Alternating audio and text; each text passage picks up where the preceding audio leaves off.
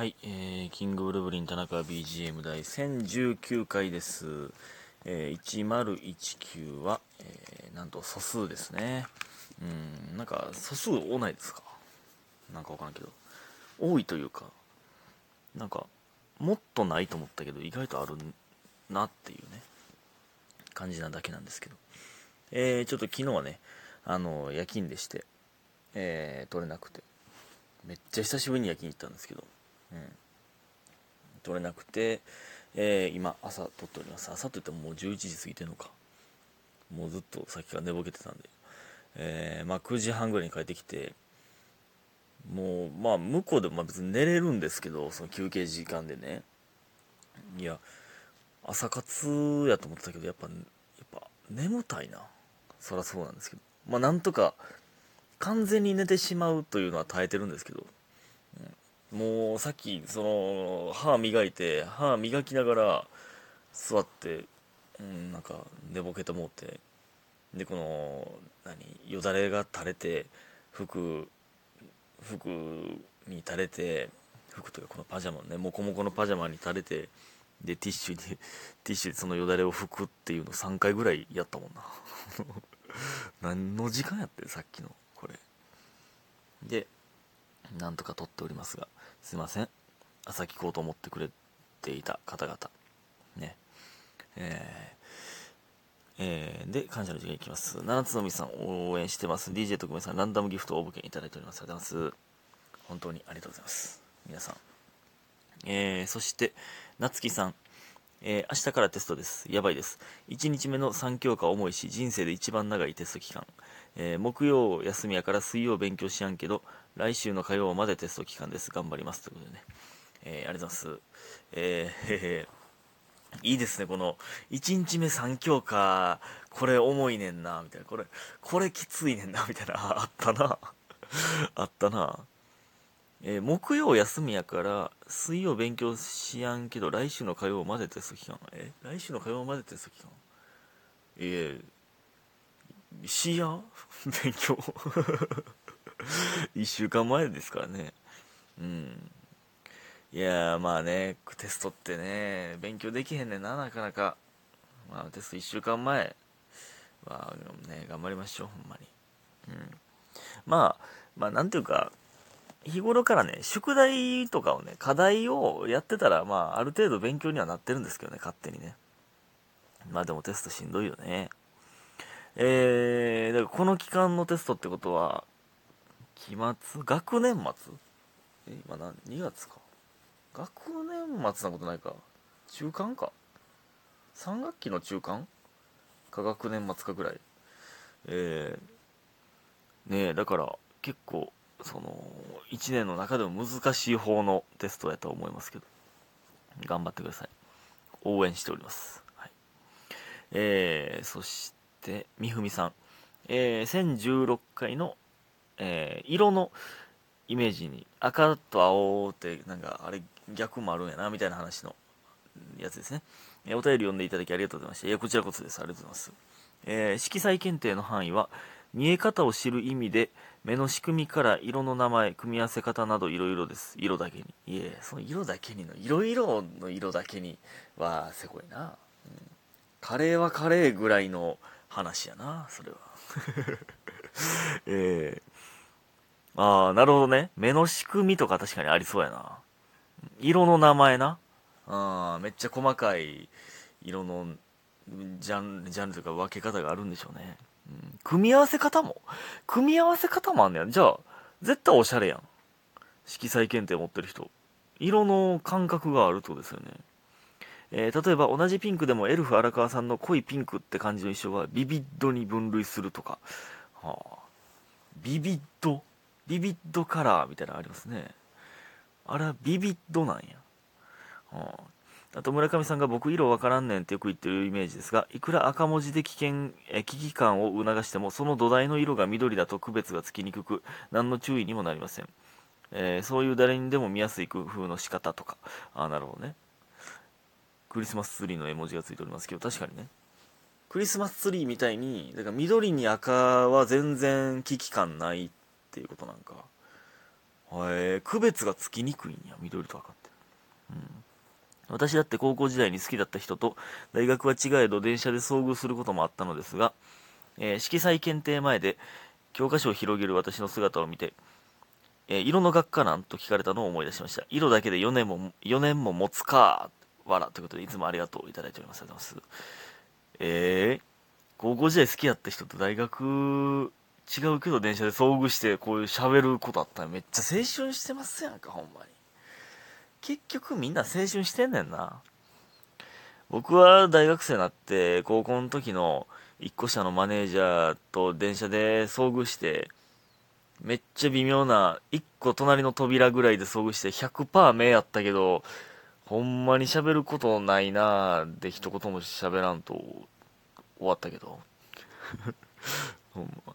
なんのまあ別に好きやったとかいうわけではないんですけど、まあ、マネージャーねいやそんな青春一つも青春ないわそんな。ええ。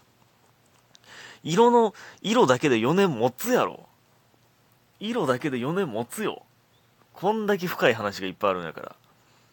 いやーえー、いろんな学科 色彩検定ってでも色の学科なんてなるな。色色の学科じゃなくて何学科やったら色彩検定を取ることになんねやろ？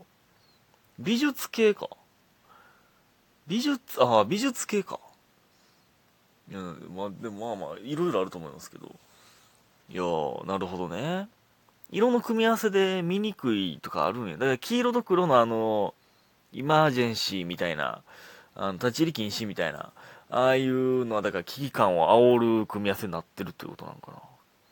なるほどね。深いですね、まあなんかサッカー部高校サッカー部のなんか人が言ってたもんなんか。何色のユニフォームは青色のユニフォームは相手が落ち着く落ち着いてまうからどうのこうのみたいな。ほんまかと思ったけどそんな。スポーツのユニフォームでそんな相手落ち着いてまうとかあるか？赤やったらどうのみたいな。ほんまなんそれ。いやそのあるやろうけどある程度は。そこまでかと思ってまうなねえでね色で思い出したんですけど色で思い出したわけではないんですけど色で言うとなんですけどねちょうどね前回からね、この4色ボールペンをね、使ってるんですけど、僕はね、4色中3色使い切ったんですよね。これすごない？普通に。4色ボールペン、この多色ボールペン、使い切ったことありますか？皆さん。最初黒で書いてて、で次青、で次緑を今、緑をちょうど使い切って今赤で書き始めてるんですけど、これ4色使い切るで。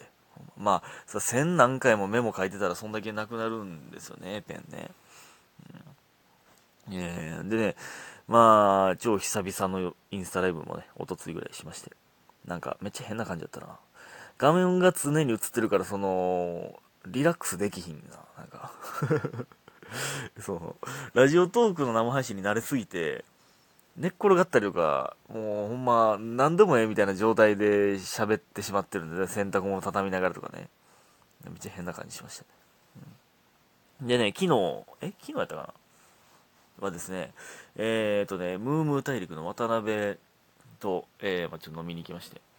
まあ、えっ、とね、先月もね、飲みに行ったんですけど、久しぶり。先月はめっちゃ久しぶりだったんですよね。半年以上ぶりぐらいだったんですけど、いや、まあ、ムームー大陸が東京行くということでね、まあまあ多分最後でしょうね。まあ2月いっぱいで、えー、だ3月頭から渡辺は行くらしい、で、山崎はまあ4月かららしいんですけど、うん、いや、これはね、なかなか寂しいですよね。まあ、なかなかね、この、後輩から、えー、ぜひと飯行ってくださいと言うてくれるやつはなかなかいないんでね、うん、嬉しいですよね。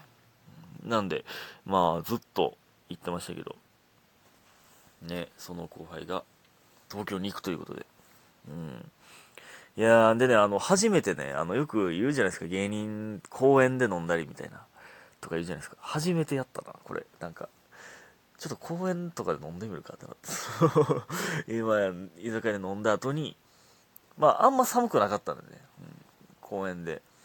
なんか良かったな、公園とかも。なんか、ええー、な。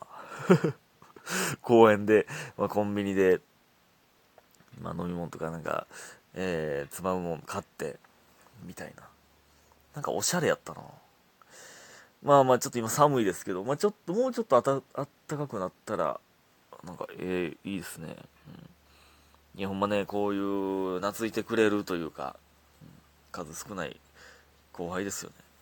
ほんま、なんかね、まあ、渡辺が言ってたんですけど、まあなんか解散した時とかも、まあなんか連れてってくれて、ほんまに、えー、ありがとうございますみたいな言ってくれてて、いや、ほんま別に僕は解散してるとか、今どのコンビとかっていう、えー、意思がしてなかったんですけど、まあ、でも確かに、その後輩からしたらめっちゃ嬉しいですよね、これ。まあ、僕もね、ほんまに解散してた時に、あの、壁ポスターね、浜田さんとかも、ほんま、かまあ、解散前からですけど、まあ、解散してる時も、えー、めっちゃお世話になって。んでまあバッテリーズのエースさんですか？角さん。えー、エースさんをまあ紹介してくれて。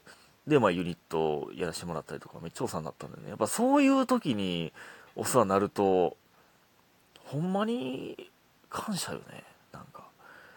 それまあ見放すわけじゃないですけどまあねそういう人ってまあおるとは思うんでね。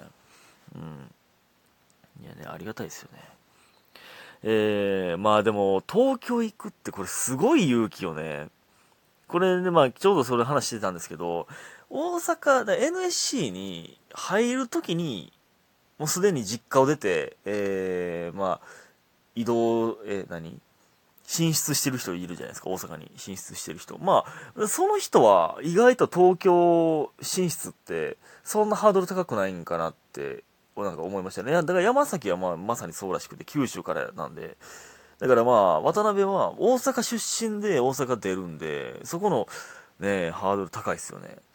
いや、東京でも頑張ってほしいですね。僕も負けず頑張りたいと思いますね。ということで皆さんありがとうございました。